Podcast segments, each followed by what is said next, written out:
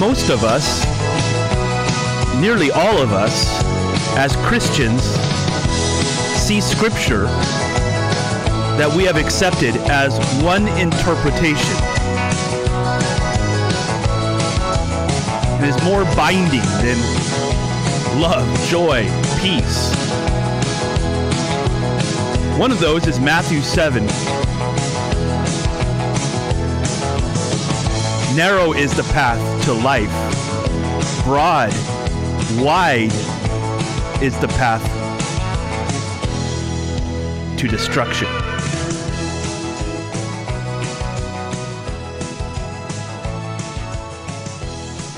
Interesting, though, that this verse is not talking merely or only about eternal life or destruction.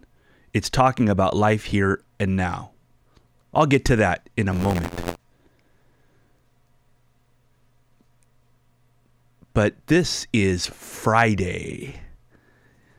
You made it to the weekend for some of you. Some of us, we work on weekends, so it's still the week. But this is the day that the Lord has made. What do you got going on? Well, I got a talent show for my twins tonight. Woohoo! I'm pumped. and my other daughter has a basketball game she'll be cheerleading at. So we got it pretty packed out. My other daughter having some friends spend the night. So another day in the life of Corsons. I'm sure you're the same. You got something going on. And if not, lucky you. That's what I would have to say. You might not feel that way, but you're blessed because you can come out to Friday night tonight at one step. My mother in law, Julie, will be here. She said so. So people come out and love it. I can't wait. I'm going to come. They invited me the other day, so I got to get out there on a Friday night.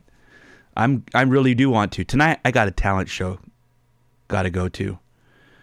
I mean, the tickets for this talent show hard to come by. So I can't waste those. But one of these Friday nights I'm looking forward to coming out to One Step. Pete, well, isn't One Step for those that have an addiction or trying to recover from that? Yeah. I am addicted to corn nuts. There you go. Anyways, come on out. You'll be blessed. Greg and Taryn do a spectacular job. Trust me, you will have a great time. More importantly, a blessed time. Let's talk about the narrow road right after this. This old classic. And it's an old one, but a good one. Jars of Clay. Dear God, surround me as I speak bridges that I walk across are weak. And the frustrations fill the void that I can't solely bear. Dear God, don't let me fall apart. Close to you, but I have turned away and searched for answers I can't understand.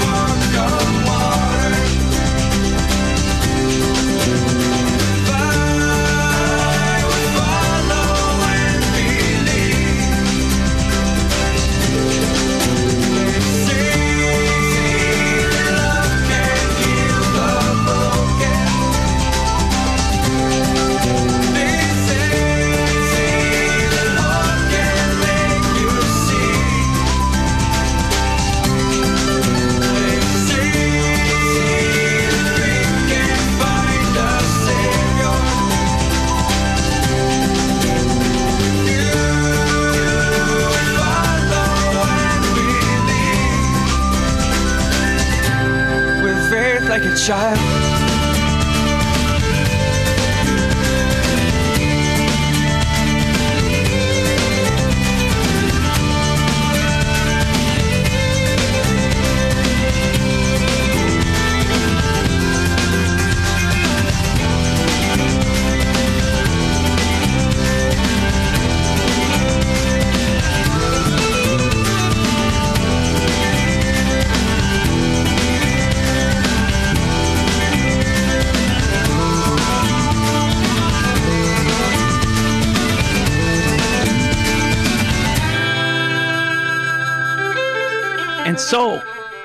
My daughter, Bailey, who is 15, actually likes that song that we just heard.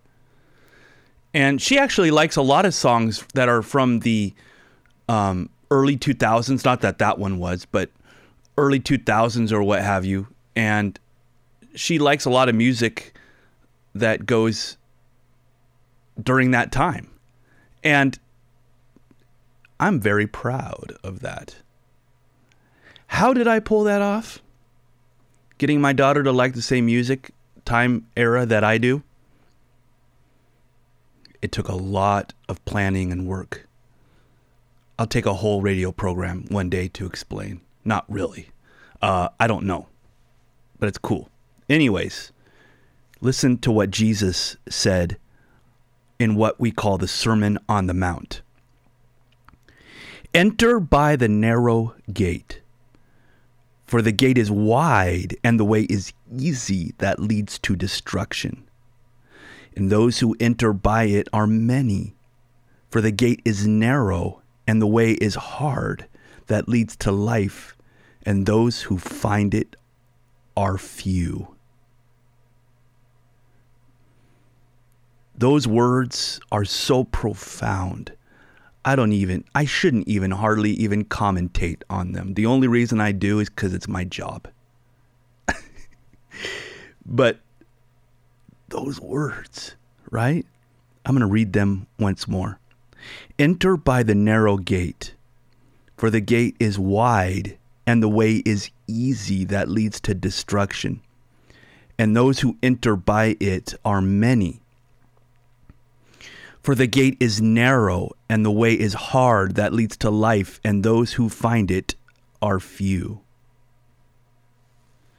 Jesus tells us to labor to enter in to the narrow gate. It's interesting that the New Testament goes on to say labor to enter into God's rest. Jesus was never in a hurry.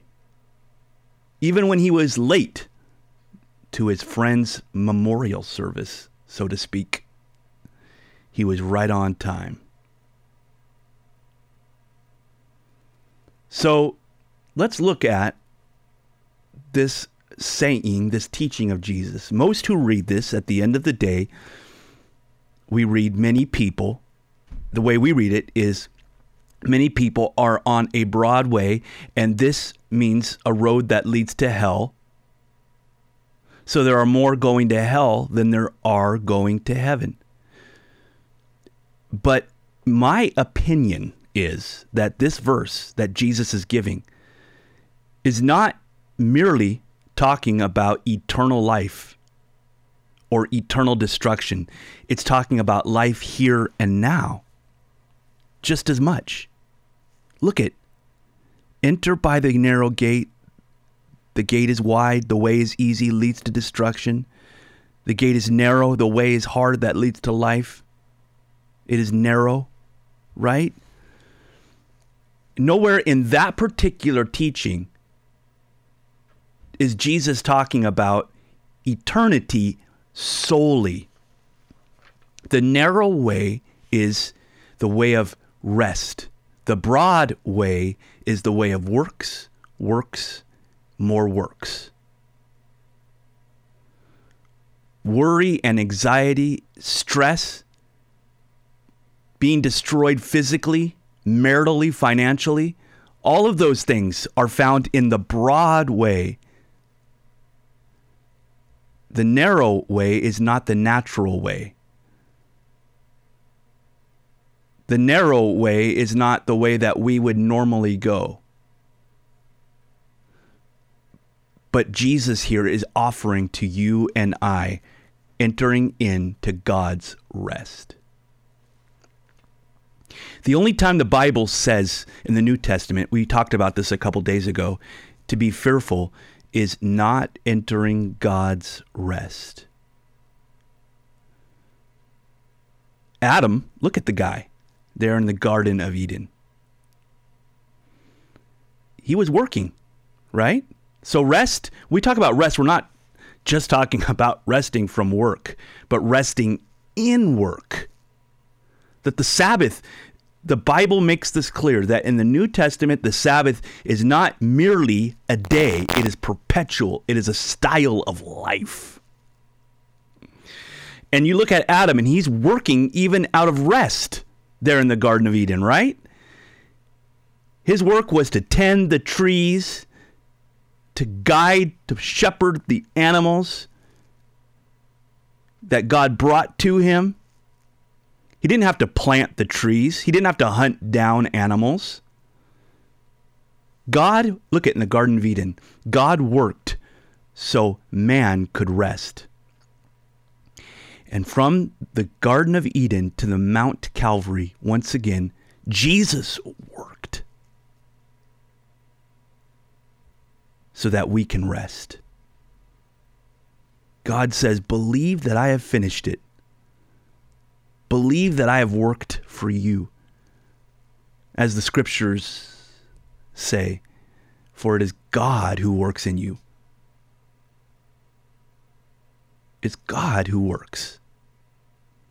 And that is a problem with the Hebrews, right? They couldn't enter the promised land because they heard that God had finished the work, but they didn't believe it. So they go into the wilderness for those 40 years. But when you rest, God goes to work. When you work, as it were, God rests. Because if I do something, I get the credit. But if God does it, He gets the credit. What am I saying on this morning? this Friday here on Rogue Grace, relax. God is in control. Trust in Jesus Christ. That is the power to see things done, to see things changed, because the work is finished to the praise of his name. Aren't you glad the Bible says we are seated with Christ in heavenly places? We're already resting eternally, as it were.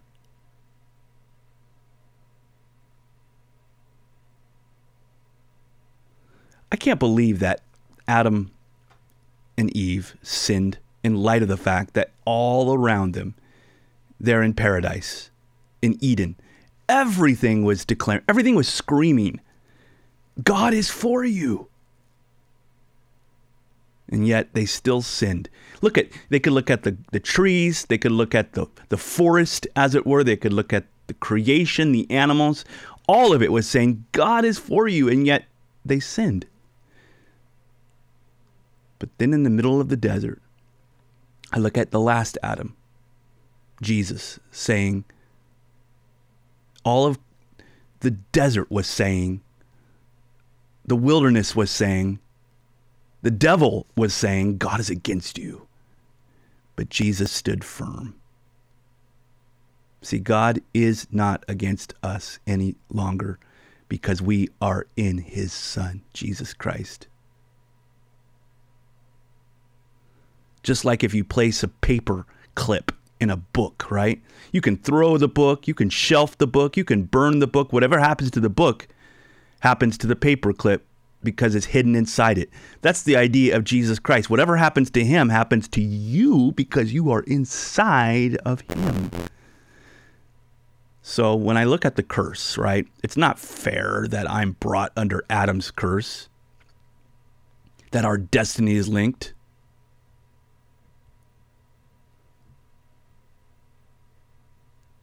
But at the same time, it's not fair that through Jesus Christ I am beloved and favored through his victory and his resurrection. So none of it's really, quote, fair in a good way and a bad way. It is, as they say, it is what it is, right? But aren't you glad that the work is finished? That you aren't on trial, Christian, if you believe in Jesus Christ. He stood the trial on your behalf and passed with flying colors, did he not? He didn't scrape by, he didn't just barely make it. He conquered death, stomped on it, rose again, just like he said he would. Thank you, Jesus.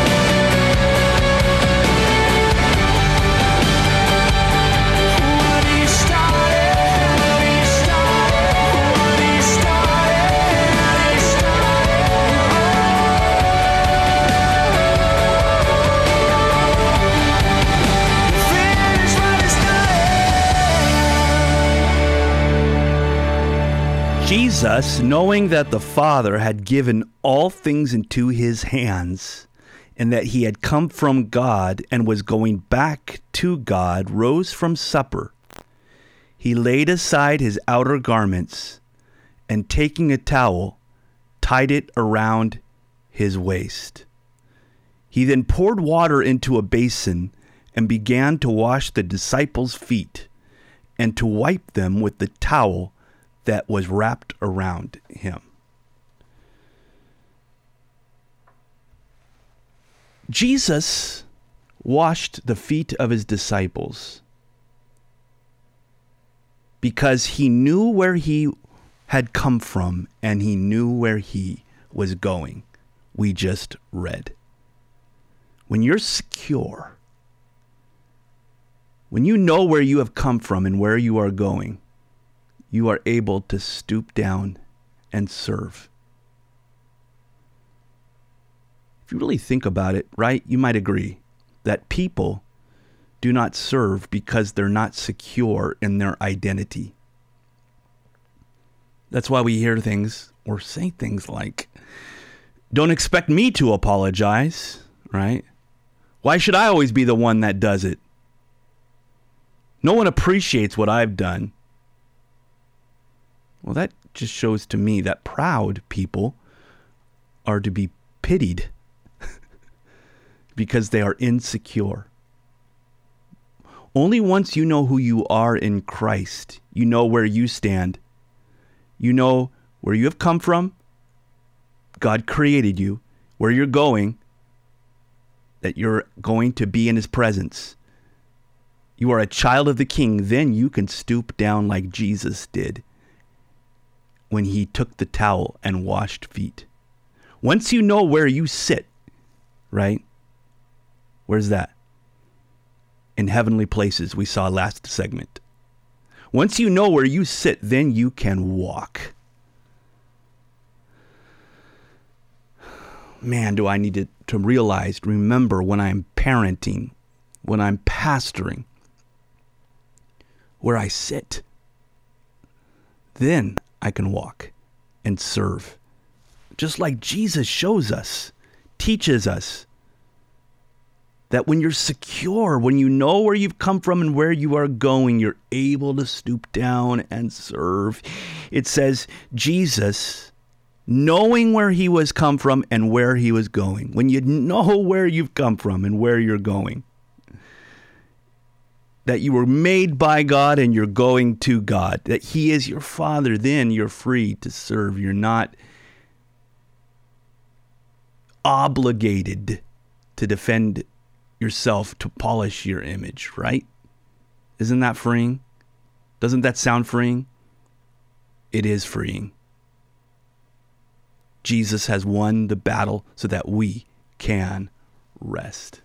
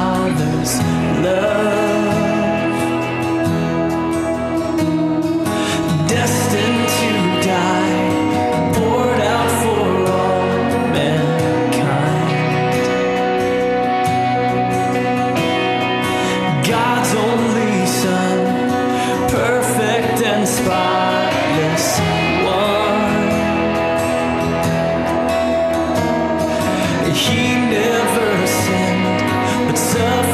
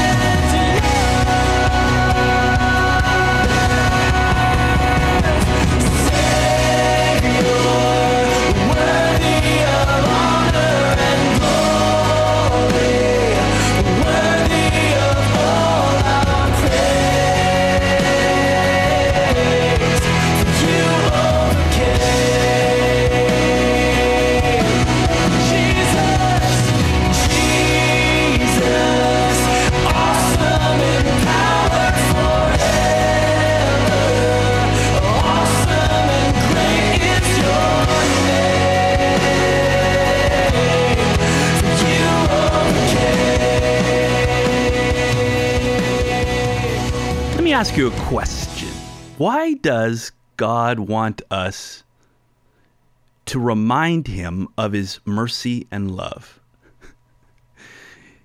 Is he forgetful about it? Does he have a bad self image so he needs to be reminded that he is merciful and he is gracious and full of love? Well, God is everywhere, all present. God is all knowing, as you know. but in a very real sense, precisely because God is all powerful, he can limit himself. Particularly, I would like to talk to you about his son Jesus, whom my dad mentioned. I can't remember if it was a radio program it was a prayer meeting on Thursday night that he mentioned this insight that I not only agree with, but I'm blessed by. It was about Jesus, what he knows. Because it says, as you read before, Jesus grew as a child in wisdom and stature. So that means he grew in wisdom.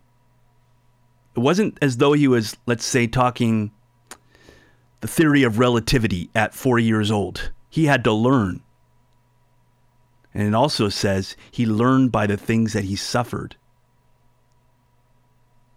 It says that he was perfected. God was perfected. Yes. For he was God. And now he was also a man. So, as God, he's perfect in knowledge, and yet as a man, as Jesus, he had to learn. So, at 12 years old, he's, it says he's in the temple, like we saw on Sunday, which was a brilliant sermon. Something I had never seen before in the dynamics of the traveling squad of the Jews, the men essentially in the front of the pack, the women essentially following them, and each one of them thought Jesus was with the other. but when Jesus was 12 years old in the temple, in the Jerusalem, he was asking them questions.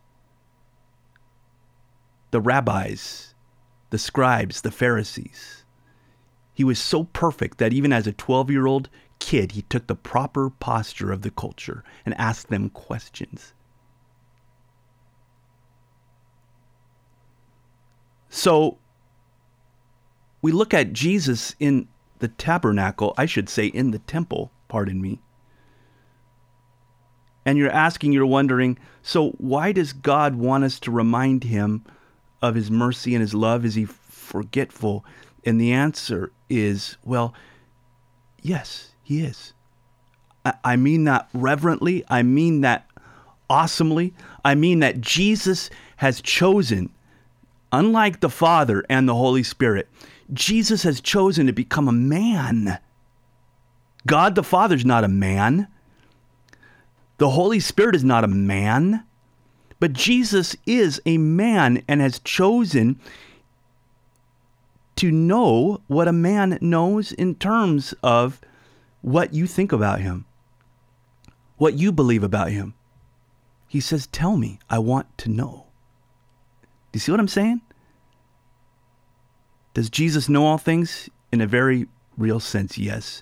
But at the same time, even as God is perfect in knowledge, as Jesus, he had to learn, and he's still learning, in my opinion as I read the scriptures, and listening to my dad's take on this only confirmed or taught me that. So, why do you pray? Why do you want to talk to Jesus? Because he wants to know. he really does. Now, you talk to the Father, he already knows. You talk to the Holy Spirit, he lives inside of you, he already knows. But Jesus wants to know what's on your heart and in your mind. That's why he's the friend that sticks closer than a brother. We'll be right back after this old tune. Yeah, I forgot I asked for this one.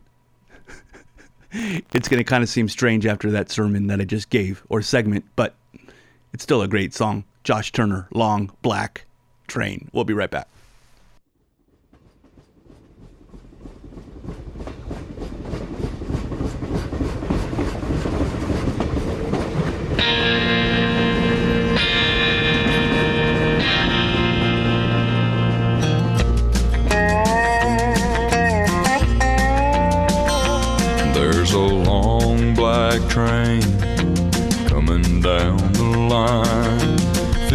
Feeding off the souls that are lost and crying.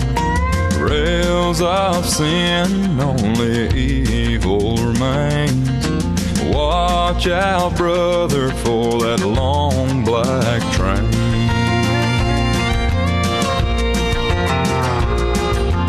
Look to the heavens, you can look to the sky. You can find redemption staring back into your eyes. There is protection and there's peace the same. Burn in your ticket for that long black train. Cause there's victory in the Lord, I say. Victory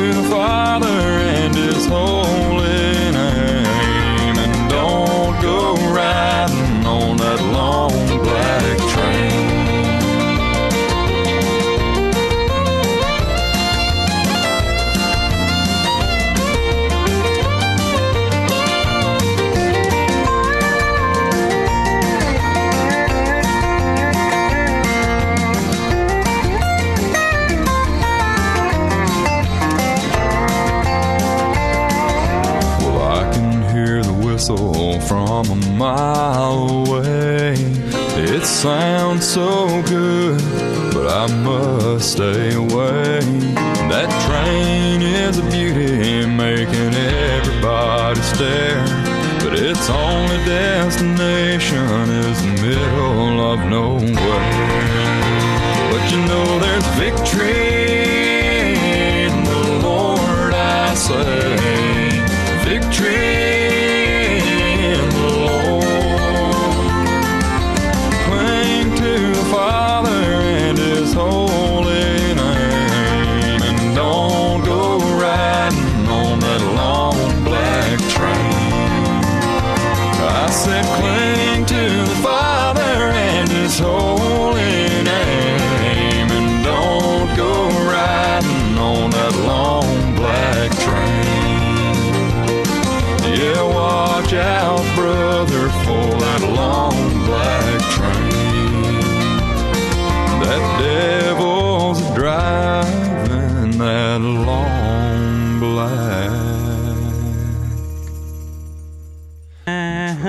we go.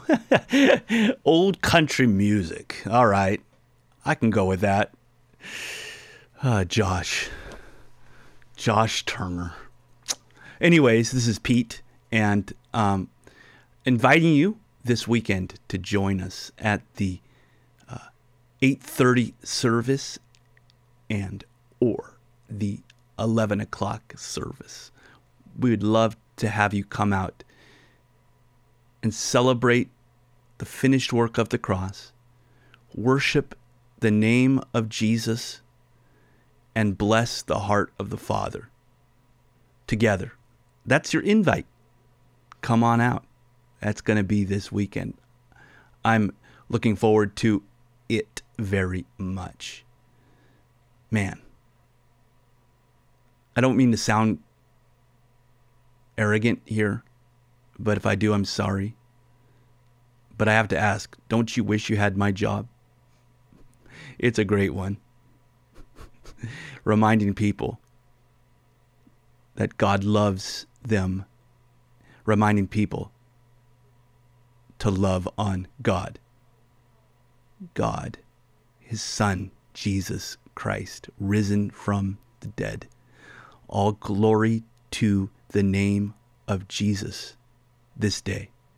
All praise belongs to Him alone. He is the only one who has no sin. He has never disappointed a person. He's never failed a human being.